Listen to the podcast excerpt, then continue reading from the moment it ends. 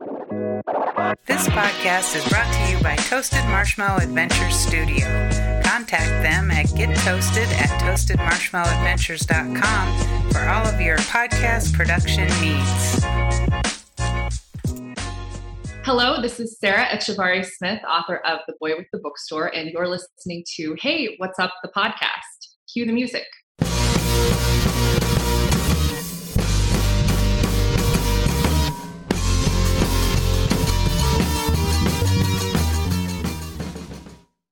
I am. Uh, I'm so glad you're here with us today, Sarah. Um, I don't know if I can get the the first last name.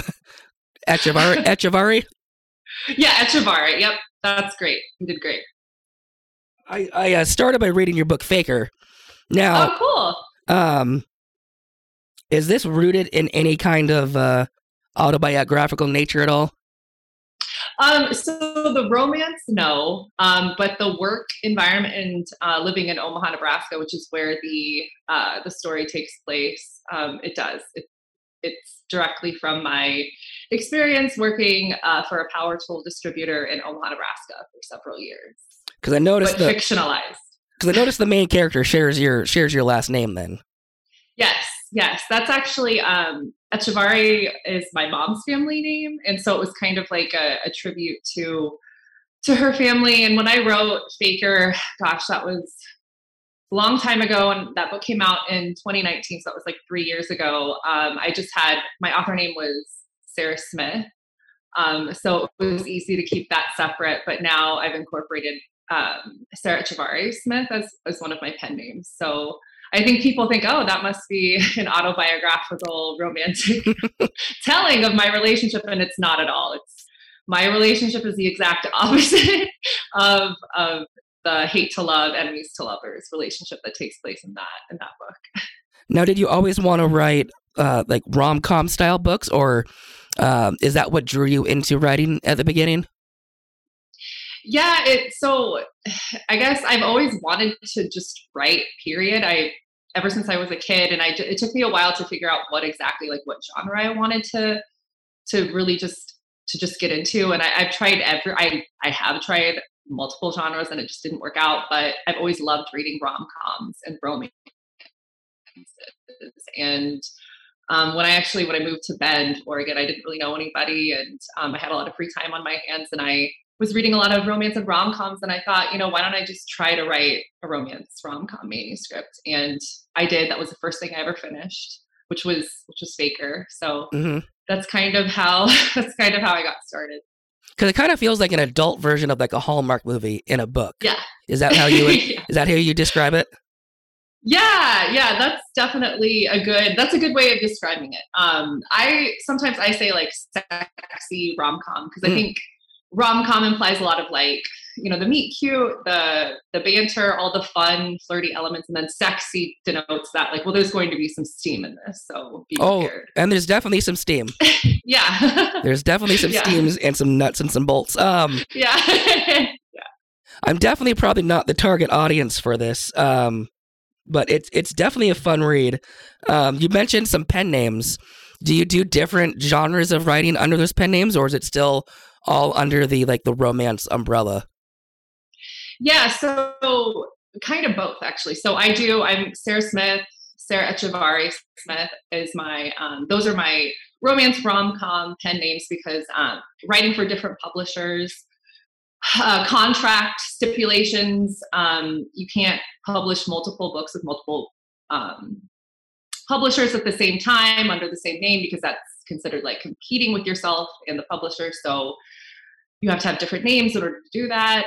Um, I also I, I write with my really good friend um, Sky McDonald.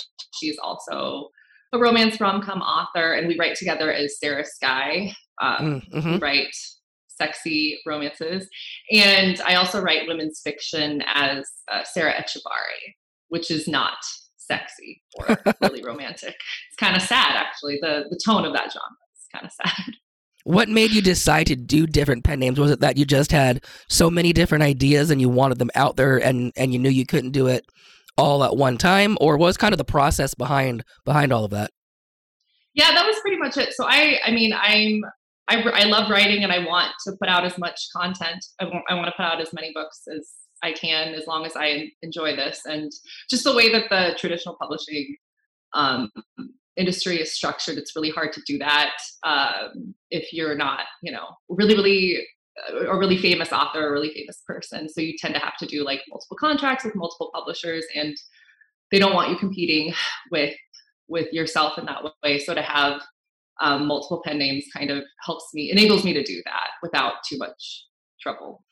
And I've, I've I've spoken to some authors in the past. Is that I guess I've never heard that before. Is that kind of a norm these days in the publishing world, or is it kind of a a unique situation that you find yourself in? I guess I've met I've met people who who do both, who are able to write um, under a single pen name. Those people tend to, or those authors tend to be pretty big time mm-hmm. big time names with huge backings from their publishers i'm i don't know i don't know if i don't know if it's okay to say this but like i i consider myself like a middle of the road mm-hmm. person like i'm not you know i i have some following and i'm proud of what i have i'm proud of what i established but it's also i think really important to have an awareness about who you are right. realistically and i know that i'm not you know I know I'm not Danielle Steel, so not not yet. Names. not yet. right, not, not yet. Yeah. Danielle Steel didn't think she was Danielle Steel at the very beginning either. That's true. That's very true. I think I probably feel the same way about my comedy. I think Chris, my producer, probably feel the same way. Very middle of the road. right. I was right, I was yeah. actually surprised to hear you use some language during your set. I wasn't expecting that. So so that was great. Um, because I think the only author that I really know that does well, I guess Stephen King does some under a pen name, um, but but uh, Nora Roberts as J.D. Robb I think is the one a lot of people think of, you know, because Nora Roberts is huge in the romance world, but then the J.D. Robb novels are a lot of you know crime fiction, futuristic crime fiction, which is against the norm. But it's just I think she said she did it because it's such a different genre, where most of yours still kind of follow into that that that romance nature. Um, right.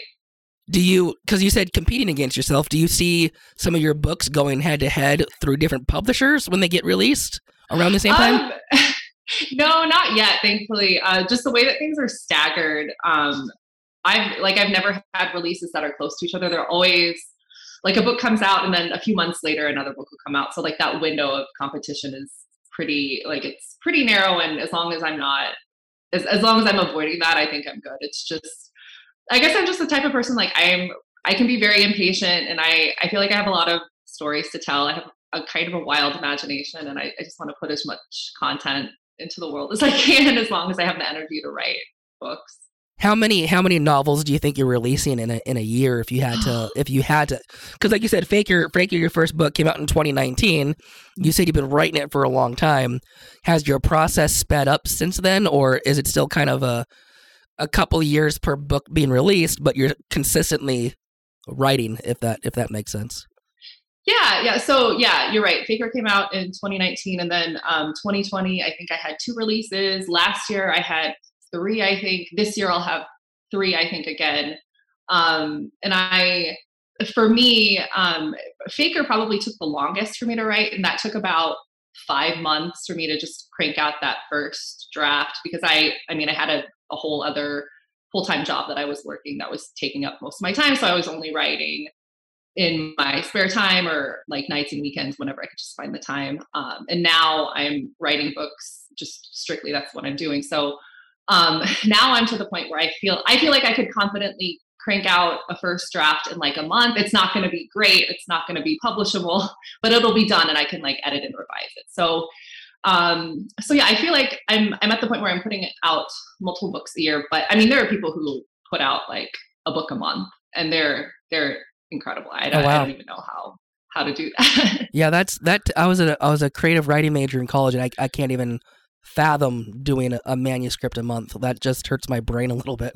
Yeah, yeah, it would destroy me. Yeah. I mean, I can see, I can see. Like I was talking to another author about the Patterson method. You know, where he kind of creates the outline and has somebody else mm-hmm. flesh it out that I could I could do all day every day create create outlines but to actually write beginning to end in a month is is is nuts yeah it's very and i mean every writer is different um, every every writer has a different process and a different method and what works for one person is would never work for the other and so it's just it's just kind of finding what works for you uh, without burning yourself out completely. Because Mhm. I think we could all work at a fast pace, but how how maintainable is that? Right. Probably not not long term.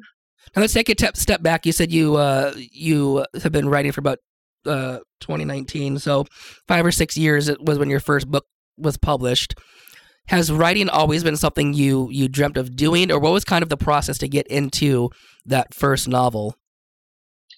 Yeah, so yeah, I mean, ever since I was a kid, I I've always loved reading and I've always loved writing. That creative outlet was always just it just came really natural to me. Um, and I, I mean, I remember being a kid writing just random little stories, and I I've always really liked English classes and journalism classes, and that just always always just had my interest and um, I, I knew like ever since I was a teenager, I always wanted to write a book, but I just don't think I had the life experience to do it. Even though, I mean, plenty of people of all ages write books. It's something that almost everybody can do as long as you're obviously literate. Um, but I tr- I started to get serious about it in like in my late 20s, I think. And but it was really it was just really hard to be able to make the time and finish a manuscript because I mean, most of us have jobs and other priorities. We can't just like take time off to write to write books and see if they get published. So for me, it's it's kind of I guess been like a lifelong pursuit that I that I just got serious about in the last five to ten years, I guess. And what was the process when you when you had that when you had Faker done? Did you seek out a literary agent? Did you try self publishing first? What was kind of that process for that that first novel? So for Faker, I, I yeah, I did the traditional publishing route. I I finished my manuscript and then I went through the whole querying process to, like you said, get a literary agent. And um, that took, uh, oh gosh, I'm trying to think. Like, I feel like I started querying Faker to agents at the end of 2017, and by um, the spring of 2018, I had I had landed uh, my agent, Sarah Younger. She's with the Nancy Yost Literary Agency in New York City, and um, and I've been with her ever since. So it took it took a while, but that's I but I've known people who it takes even longer, Mhm. and I know people who you know the first time they query they get an agent. It's just a total crapshoot. Yeah, that's great. no- yeah. It's crazy. Once once you had Faker out, was it easy for you to get that that? What, did your agent get you the other publishing deals under the pen names, or did you have to go through somebody different for those? So yeah, I um so for uh Sarah Smith, Sarah Echavarre Smith, I I write with her with my or I I'm repped with her and she's the one who has gotten me all of those contracts. With Sarah Sky, uh, the books that I do with my writing partner Sky McDonald, we um, self-publish those. Gotcha. So okay. that's just yeah, 100% on our own. Um, but yeah, my my agent was able to get me a two book deal with Berkley Penguin Random House, which is how I published Faker, and then the following book Simmer Down, and then um, subsequent contracts for more um, romance books with them. And then um, she helped me get my women's fiction contract with Amazon Lake Union, which is the the totally different genre. So so the bulk of the books that I've been writing have been through um, contracts that my agent has gotten me. Do you like one route better than the other now that you're doing kind of the self publishing? Do you like that kind of some people say more creative freedom, but then you don't always have that publishing house that has I would assume the editors and everybody going through with the fine comb reading the manuscripts all the time and the uh the, the marketing and the promotions that you get with the big publishing house. Yeah, yeah, you're exactly right. So I, I love that's exactly what I love about indie publishing with my my good friend and my writing partner. Like we get to do whatever we want. Like nobody, the only people that say no to us are ourselves, and it's just as as much as we want to do, as hard as we want to work. Um, and it's great. and We can do whatever we want, but that everything falls on falls on us. Like all Right. the marketing, all of the all of the back end work that nobody likes doing, all of the editing, the cover um, formatting, which I hate that stuff, like formatting and you know something's off and that just ruins the whole page. You're like, ah, damn it. But um, so I do, I do like that part of trad pub or traditional publishing. Um, that that's all taken care of you because they have the the publisher and the editors and everybody who works on their staff. That's all taken care of, and they support you in that way. But you don't have the same kind of control that you do Right. when you're self-publishing. Um, so it's, I mean, it's uh, both have their ups and downs. It's just what you what you like to do better. And some people like to do both, like like me, because they see value in both. Now, the one thing, because I keep staring behind your, I guess your left shoulder to the the Yeah. boy in the bookstore, your your your, your book art Yeah. does kind of follow similar themes. Mm-hmm. Um, do you have one person doing that for every uh every book you do? Um, is it a contract you have, or, or is it just kind of an idea you give them? Are you in that process at all on on book design?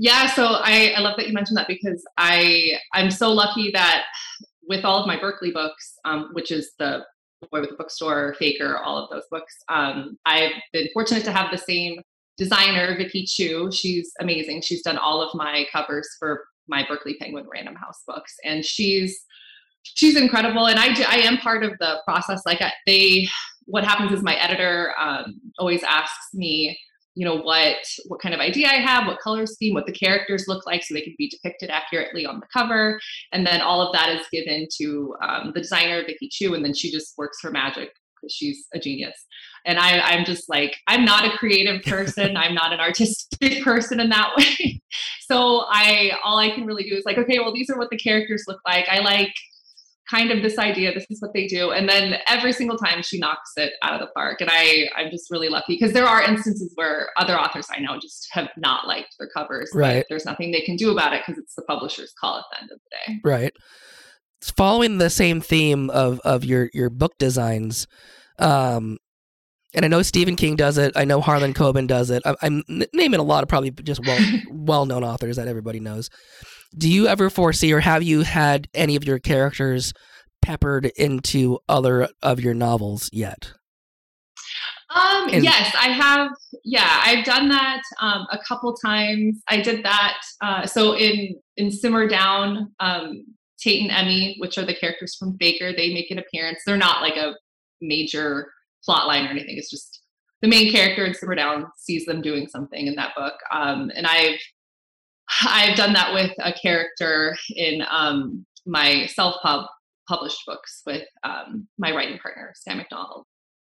Um, so do you really um do you foresee yourself continuing to kind of create, I guess, the the the Smith verse and incorporating your characters more into your novels as kind of secondary characters, or do you kind of like creating different uh different stories for each of your novels and not relying on on past characters? Yeah, I guess I so I'm somebody who definitely started out as like a standalone romance writer, even though romance series are huge um, in the book world. Um, I guess I, I would never say never. Like I always like including cameos from my past characters in my current stories, just because I think they're fun. But only if they, they feel right. I Right. Just, I'm just very much somebody who just goes with what um, what my inspiration for that story tells me to do. And when you start the the writing process, is it is it kind of um, do you start with plot? Do you start with like a character in your head? Is it a line? It's always interesting to me what kind of you start with when you start that that next novel.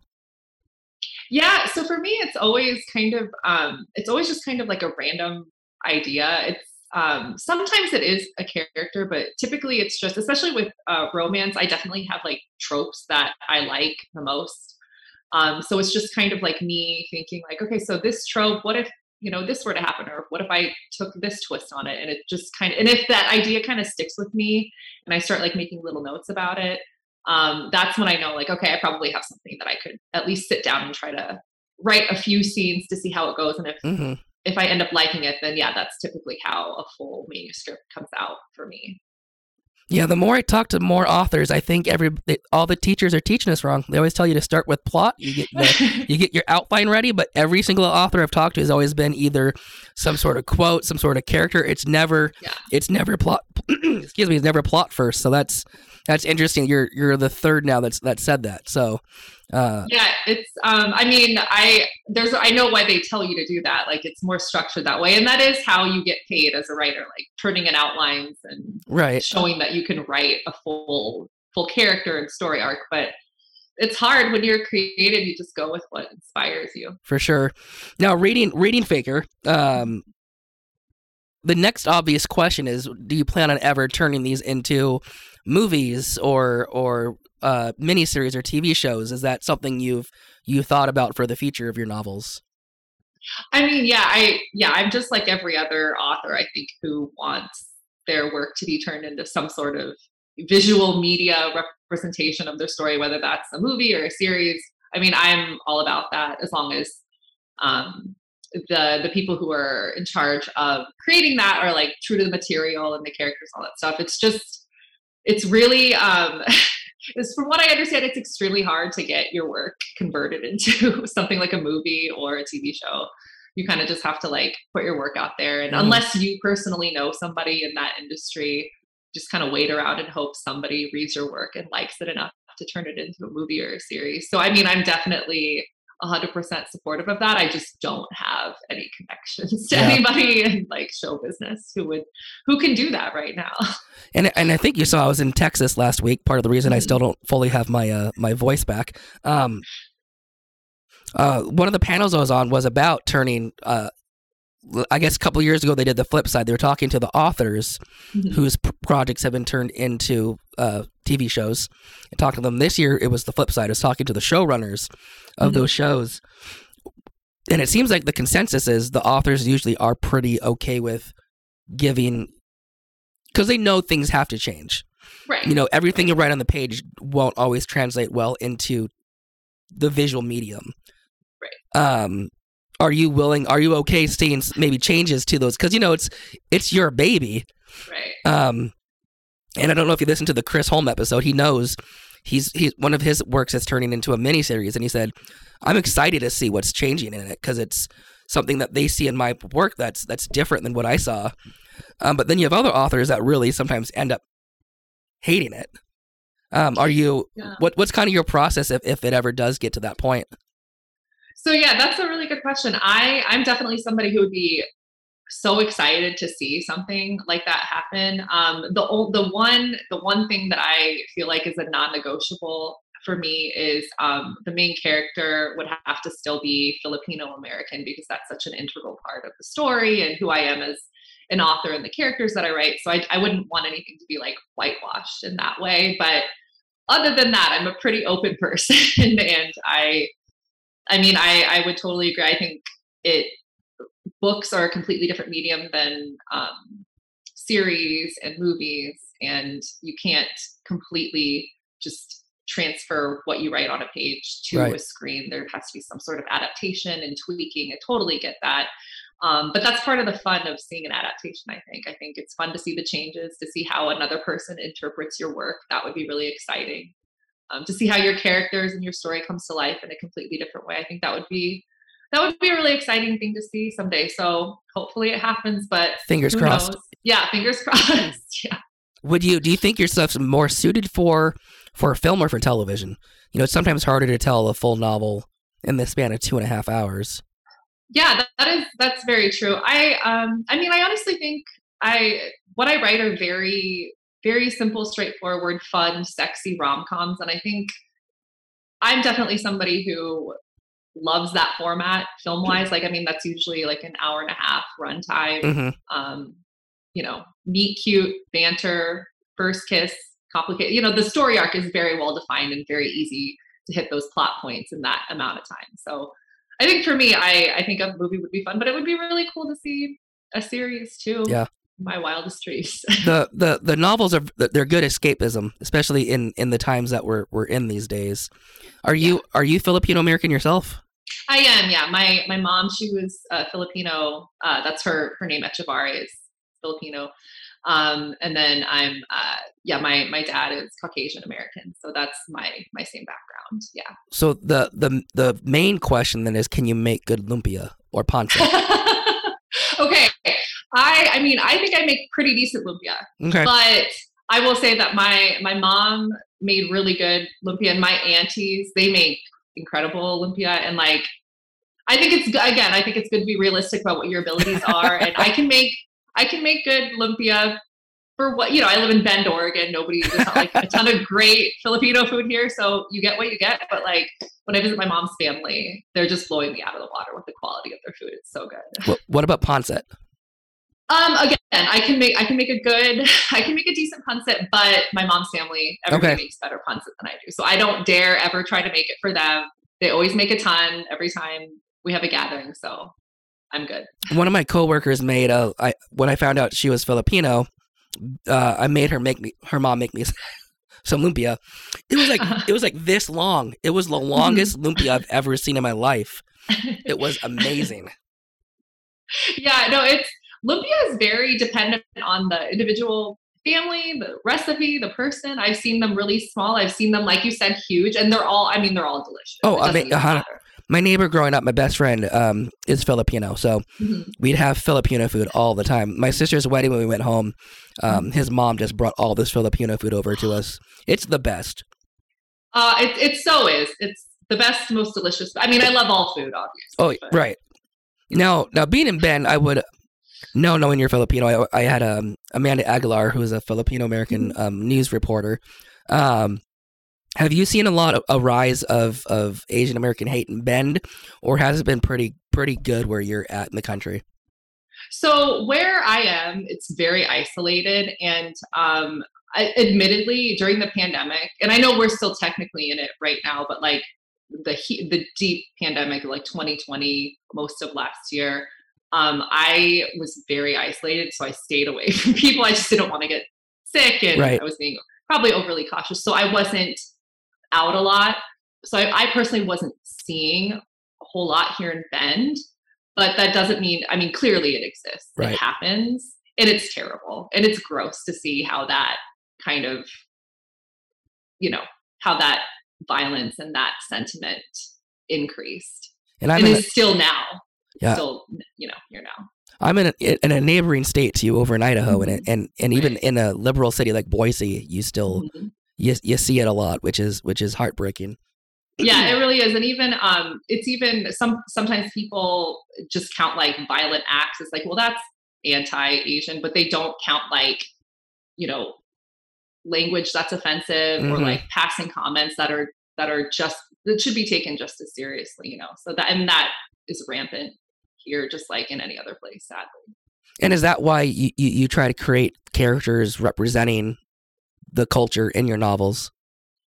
yeah that's i mean that's exactly that's a huge reason why i mean i i think it's important to write your experience i mean what you feel comfortable with obviously and i am filipino american that's who i am um and from a young age i've been a really avid reader and i've never i don't think i ever read a book in the romance rom-com genre where there was a filipino american character and so to be able to write um, those types of characters into the genre that means so much to me means a lot to be able to do that and i think it's important for readers to know that people from all sorts of diverse backgrounds exist and we deserve to have our stories told we deserve to have happily ever afters we deserve to see ourselves represented on screen and in the entertainment that we consume. It's just um i and i know i'm i'm just one person i'm it's just me writing my books and i don't make a huge difference but it does mean a lot when i when I get a message from a reader saying like, "Hey,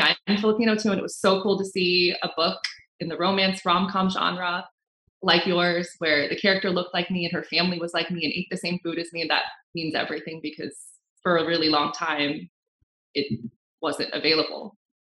It all starts with one person telling one other person, and it, it, it creates that chain reaction. I mean, look at um, Everything Ever All at Once, um, that movie Yeah. that just came out. I mean, Yeah. it did so much for the Asian American community, and it's still like in the top 10 in the box office like eight Yeah. weeks later. I mean, it, it, it shows that these stories need to be told as crazy of a movie as that was. no it's it's very exciting to see um to see stories like that being given the attention and the and the money that they deserve. And, and we still have a long way to go obviously. It's not like oh everything's fine now. It's clearly not. It's just you just see it more often than you used to which is good.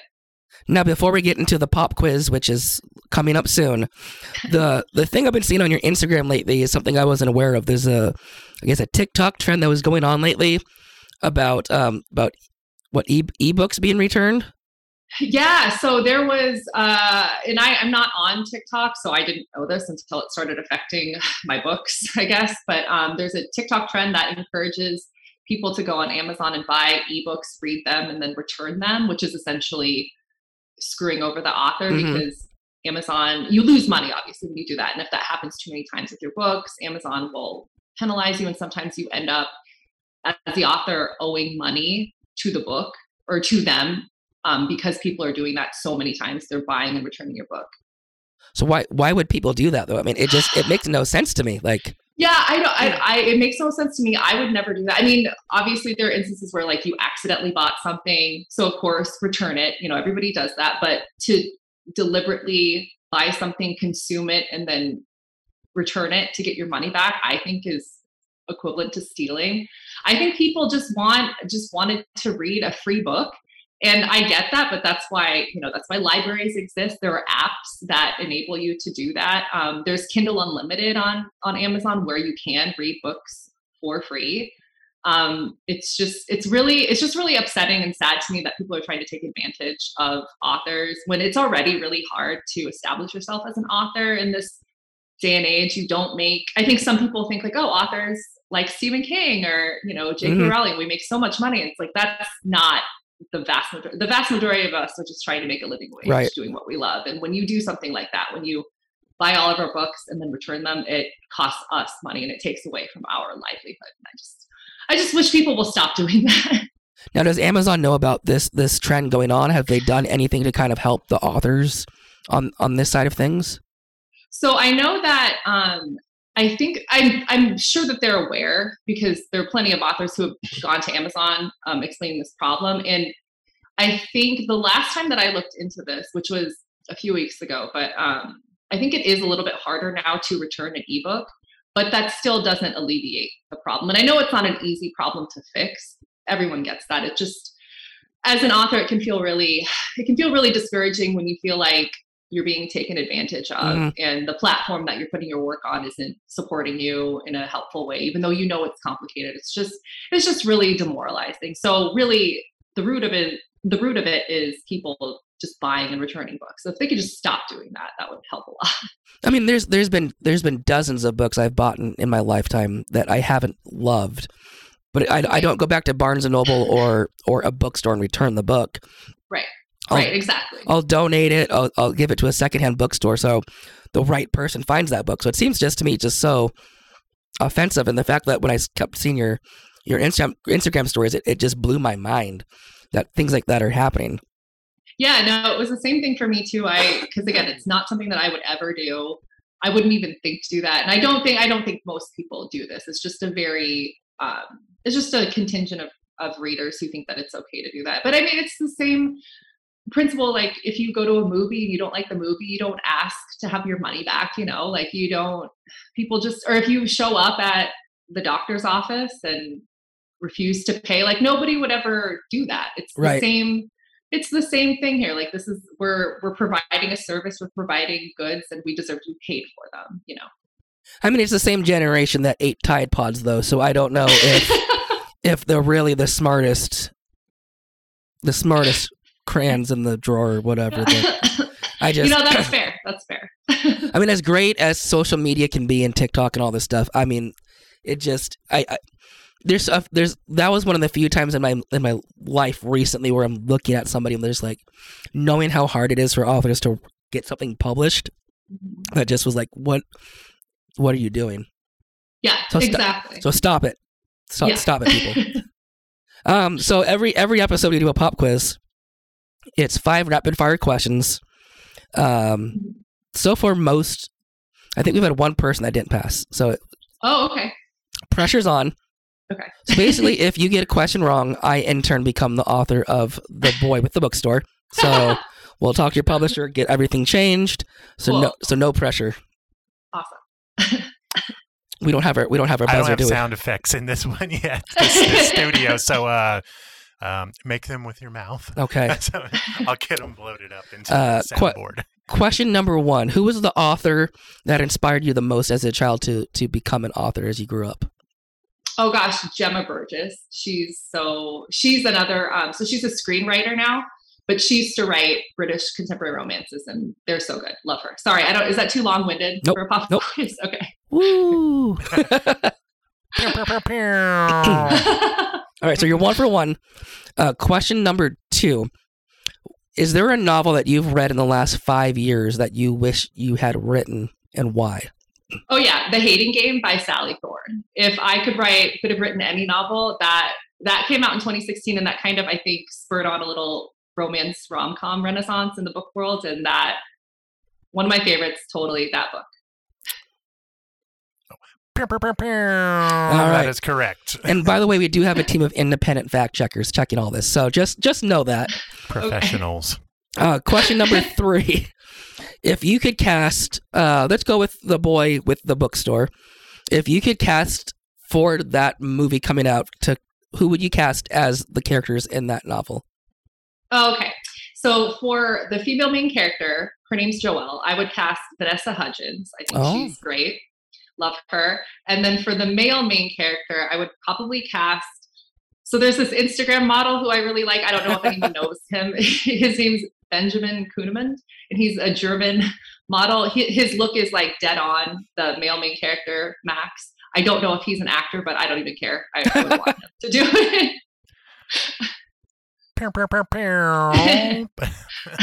A little little tweak on it. All right. So question number four: If you could have any of your characters meet any other character from another novel, who would it be, and how would that interaction be? What would happen?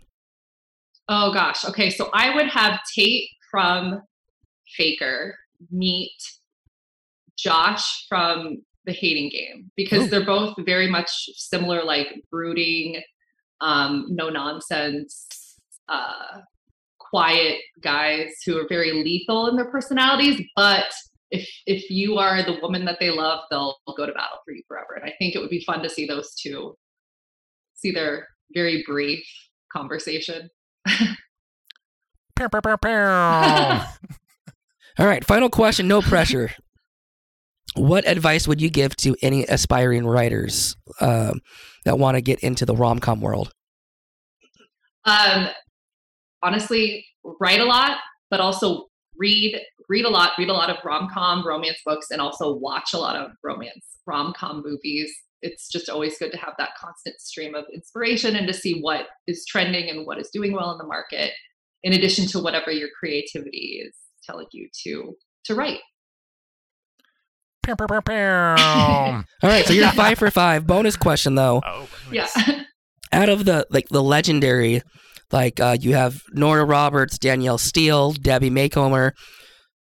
Who is your least favorite romance author and why? Uh, oh, okay, so he's not even like a legit romance author, but I feel like he gets lumped into romance because people don't understand what romance is. Uh, Nicholas Sparks, I hate that guy. He is the worst, and he's also like really racist and classist and just not a good person. So I hate that guy. That You know- guy, yeah. you know what's funny is he got like, oh god, this is gonna. People, I'm gonna get letters. I'm gonna get letters for this. dude that writes all these romance novels that every girl loves from from all time couldn't even save his own marriage. I know he got divorced. like, dude, you don't you don't get to write any more love stories. Just go sit in your corner and leave everybody alone. Yeah, totally. I'm so glad you said that because I was thinking that. Okay. And you're you're originally from the Midwest, correct? Did you guys have did you have Hastings in the Midwest? This the the retail store? Um. Yes. Yeah. The uh. Yeah. The video. The video the- books and so Yes, I worked at. Hastings for years and I took all the Nicholas Sparks novels and took a photo because every one of those movie posters on the novels was like the same pose. It was the most basic BS that I've that I've ever seen. It, it really was, and I. I mean, you know, whatever. Like what you like, consume whatever entertainment you want to consume. I'm not going to judge anybody for that. Right. But it just kind of it bothered me that he was like the face of romance when he was a crappy person and didn't even write correctly. So And like you said, there's definitely like your, your your novels definitely follow you know the tropes that you like, but it's it's mm-hmm. written in such a well like people can relate to it, people people understand it, and it's a sense of escapism and and mm-hmm. that like that good feeling rom com that that you grew up with like in the '90s and in the early 2000s with with a little bit of steam, with a little bit of steam in there. Yeah, yeah. Thank you. Because I'm definitely not the target audience, but would you say people of all genders, races could could enjoy your work? Yeah, I, I mean, I, maybe I'm biased, but I definitely think that everybody, anybody, anyone who loves to read a fun, escapist story, I think is the perfect reader for this book. It's not, and I know, like, you know, a lot of guys aren't really taught to read romance or rom com, but they're really fun. Give them a chance. They're they're great. Because when I picked up your book originally, I was like, hmm. Because I was I was traveling, I was like, this doesn't seem like my my standard, and I was like, but I haven't read a rom com in a while. We'll try it. And I was very pleasantly surprised, and I'm glad because a lot of times you don't take that risk. You know, you read. You know, I'm I'm a more of a fan of of of the pulpy. You know, James Mhm. Patterson. right. This stuff you can read because it. I'm usually on the go a lot, so I don't Yeah. want something something dense that I really have to focus on. Which Right. those those books are great on their own. Mhm. But uh, if I need something that I really need to focus on, I'll get a good book. But I I, I tend to read Patterson. Uh, uh, uh, why am I drawing a blank on their names? You know who I'm thinking of. Everybody Yeah. knows bestsellers. Um, But I picked yours up, and I was like, "This is this is really fun." well, I'm honored that you gave me a chance. That's very flattering. Thank you. And my mom, my mom probably would love it too. yeah. Because I read this and I was like, "This seems like one of the, the the Hallmark movies my mom watches Yes. Yeah. with a little more steam." Right. Exactly. Um, what do you have kind of in the pipeline um, coming up in the next few months? Uh, it is the height of summer. You're in Bend, Oregon. Are you planning on doing any book tours for the Boy with the Bookstore, or anything virtual that people can can attend this summer? Yeah, definitely. So I don't have anything planned this far out because it is still because it um the boy with the bookstore comes out in September, so that's technically end of summer. Oh, so that's just that's just that's a cheat back. Is that an ARC? yes, yep. That's an arc from my, my publisher, an early an early arc galley. Um, but yeah, I'll have um events. I I want to do a lot of um virtual events because I feel like even now still that's the most accessible way to promote a book so that everybody can can be part of it because I mean Bend is great, but we're in the middle of nowhere and it's not easy to get to get here. So it's hard to have in-person events and expect anybody to show up, sadly. So but um any events that I have, I always um, put them on my on my Instagram and Twitter. So if you follow me, um you can look for it on there. I'm at author Sarah. I felt bad thinking I missed one of your novels. I'm glad to know that's that's an ARC because I'm looking the whole time. I've, been, I've been looking at like what? How did I miss that? How did I miss no, no, book? no. No, you're good. That's not even out yet. That's Okay. Yeah, that's just for my publisher. Um, is the do you know is the bookstore in Sunriver still open or is that closed years ago? There's a bookstore there that was that, that I went to like 14 years ago.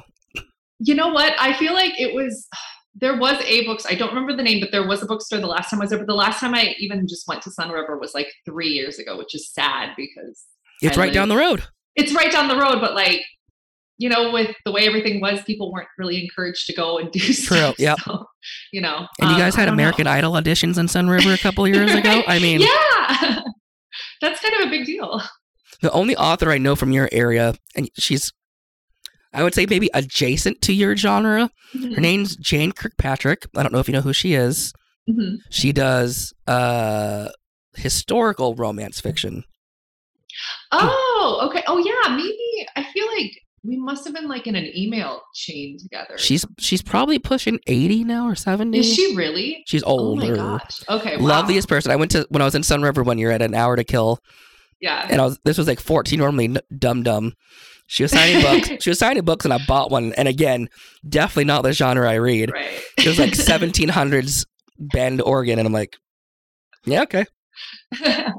And she would email me every now and then, th- seeing if I read it. And then she was in Spokane, where I was from. Sign another book. Aw. Still not the right genre for me, but again, Right. they're, they're fun reads. And she was like this. If you ever meet her, because I know she's, I don't think she's in Bend, but she's surrounding. Mhm. Sweetest, sweetest woman. Oh, that's really good to know because I feel like it's hard to meet um, authors sometimes. We're we're very um, reclusive. We don't really go out a whole lot. Right. Now, I always turn the show over to the guest uh, at the end to ask me a few questions. Hopefully, as an author, you have some some good ones. So take it away. okay. Yes, I do have them, and they're extremely random. I hope that that's okay. Oh, even even better. okay. Who is your celebrity crush? Oh, just one? Do I have to do one, or can I do? Um, you can do however many you you can do more than one. You can do more than one. So it used to be the three Emmas. It was Emma Watson, Stone, and Roberts in that order. And then Emma Roberts came out being a little crazy. So still probably Emma Watson, Emma Stone, and then Taylor Swift. oh, good ones. Good ones. Cool. Okay. Oh, sorry. Go ahead. Oh, because Emma Watson, like, I mean, who wouldn't want to marry Hermione Granger? Like, it's just, Oh. It's one of those things where you're like, oh, yeah, hello. And I tell people the only reason we're not married is I'm not in England. Because if I was in Exactly. she'd be like, "Oh, Dad, you want to go get some? You want to go get some tea and crumpets?" I have a very bad British accent. It's it's horrible. It's okay. I think um, if you if you lean into it, it Yeah. makes it even better. Right. You know. Yeah. okay. The second question I had: What is your death row meal? Oh, um, death row meal. Yeah. Oh, it's it's got to be teriyaki chicken. Um, probably teriyaki chicken, um, or mac and cheese. Yeah. But why why am I on death row? I guess oh, that's a question no to reason. Okay. you were wrongfully uh, convicted. No, I'm joking. Um, Well- it's just like a, a fun question to ask people, like what's their what their all time favorite meal would be if they could only eat one thing before they died. Because because being brown in Idaho, I could be on death row. For, Okay, yeah. Okay, sorry. Did not factor that into the equation. I'm just I'm just kidding. But yeah, teri- ter- teriyaki chicken, like a good. Because I'm from Seattle growing up, a good like Seattle teriyaki mm-hmm. chicken would probably be it. yeah. and no, then- teriyaki chicken is amazing. So good. And then just fry me up, fry me up. Sh- take take me to that electric chamber. We're good. Uh, okay, so next question. What is your go to karaoke song? Ooh, so I actually did karaoke when I was in Texas last week. Um, Oh. it's it's Uptown Funk, Bruno Mars, and That's all, I love this song. Also, my karaoke song is "Billionaire" by Oh, that's a good one. Mars. see, I don't have any range. This partly is because of doing Uptown Funk the other night. I'm, I'm telling you, I did it at um, Watson's here in Boise, and I, Mhm. I, yeah, I strained my vocal cords a little bit. Oh wow! I go hard. I go really Yeah. hard. No, I, I love people who go hard at karaoke because it's such a. Um, I think people get kind of shy and like, oh, I'm not any good. It's like, who cares? It's supposed to be fun. Just, But I did it in front of TV stars. So there's a couple of people there. Oh, There was Adrianne Palicki from Friday Night Lights, um, this girl from the new Jason Katims show, um, and a lot of people from like Variety and the Hollywood Reporter. So I, I probably shouldn't have gone. And I don't drink, so I should not have gone that hard. no, I think um, honestly, you probably made an impression. So I think you did the right thing. It was fun. I love doing it. Yeah. You and your husband should come to Boise sometime. There's tons of there's tons of great karaoke here. That would be that would be really fun. Yeah, I, I would um, love to see that sometime, Jared. Do you? Uh, are there good karaoke spots in Bend? Uh, not that I'm aware of. Um, it's mostly just at other people's houses, and uh, like uh, my mom's family. So my mom's family lives in California. So whenever I visit, they like everybody has a karaoke machine. So it's just like a family thing. You just put it on, and in the background, somebody's singing something. It's just it's part of my. It's it's in my blood to just belt out songs. It is a Phil- it's a very Filipino thing. Actually, thinking about it, Yeah, it's a Yeah, Korean thing too. I'm adopted, but it's still it's the one thing I inherited that's in my blood. Right. right. All right. So when the boy with the bookstore comes out in September, you can do a tour here through Boise. You can do some karaoke. We can do a live podcast. It'll be it'll be it'll be awesome. That would be great. If um the next time I'm in Boise, I'm gonna look you up probably. Have you ever been to Boise? I have. I have Okay, I been was a, like- a couple of times. Yeah, yeah. Most most people like next time I'm in Boise, I'll never be to Boise. It's No, I love Boise. I mean, I haven't you know spent a ton of time there. I've driven through and had like day trips there, but it's Mhm. I love the vibe. Like, there's a lot of really cute coffee shops. Oh, yeah. little areas, and you know, like it's it's a very cool cool city that I think a lot of people just don't think to visit. You know? right. hmm Any other questions? Yes. Oh, yeah. I have one more. Is that okay? Can Yes, I ask? yes. Okay. Okay. So if you could teleport to any place in the world right this moment, like snap your fingers and you'd be there, where would you go? And is it this like this time period or any time period? Or right? Um, any time period, wherever you. It can be now. It can be before. It can be in the future. Whatever. you should have said now because now this just made it even. The moon landing, 1969. Oh, that's a good one. See if it actually happened. See it actually if it actually happened. So many people say it was faked. Right, but then you also like, like you said before, like there are people who are eating like Tide Pods too. So you know, same Touche. same breed of human being. You know. You know. Either that or or um or uh, Garth Brooks, Central Park, whatever year that was, 97 or 98. That was like one of Oh. the biggest. yeah, that huge concert, Mhm. right? That- Yep. Yeah. Or the Beatles. I know you said one, but I mean now I'm just thinking like seeing the Beatles in the 60s would have been would have been amazing. that would have been epic. And you could like, I, I, I mean, I just I wonder if the people who saw that even knew then like how iconic and historic. It's going to be like everybody with One Direction 10 years ago. yeah. And BTS now or whatever Yeah. the equivalent is. I saw Harry Styles before he had all those tattoos. Yes. Now, do you that- go ahead? oh, no, that, I was just going to that's all my questions that I could think of. Do you ever see something because you know obviously it's stuff like Harry Styles is is one of the biggest names in pop culture. Do you ever see yourself seeing like a celebrity like that and starting to think of maybe a character for a novel that's kind of like a Harry Styles esque or an Ed Sheeran or or uh, or a Kardashian and they're like, hmm, there's something there that I could write in the romance world. Um, that's a great question. So I I do do that, but I don't do that with celebrities. I do it with people I've met in my real life. Oh, Um, but I but- I change it so that they're not identifiable. hmm Um, it's a good way to get out like like frustration. Like in Faker, there are a lot of side characters, like the employees at the at the tool place that are some are great, but some suck, and those are all based on people that I've actually worked with. So my last question before I have you kind of tell everybody where they can find you. What are you reading now? Is there any novel you're reading now or nonfiction that you're absolutely loving? Oh gosh, I feel like I'm always, excuse me, I'm always reading something. And what I'm reading now is um, an advanced copy of a book that will be out in September. It's called A Taste of Bourbon by Yaffa Santos, and it's um, it's a romance, but it has kind of a folklore twist to it, um, which is something new. I don't normally read.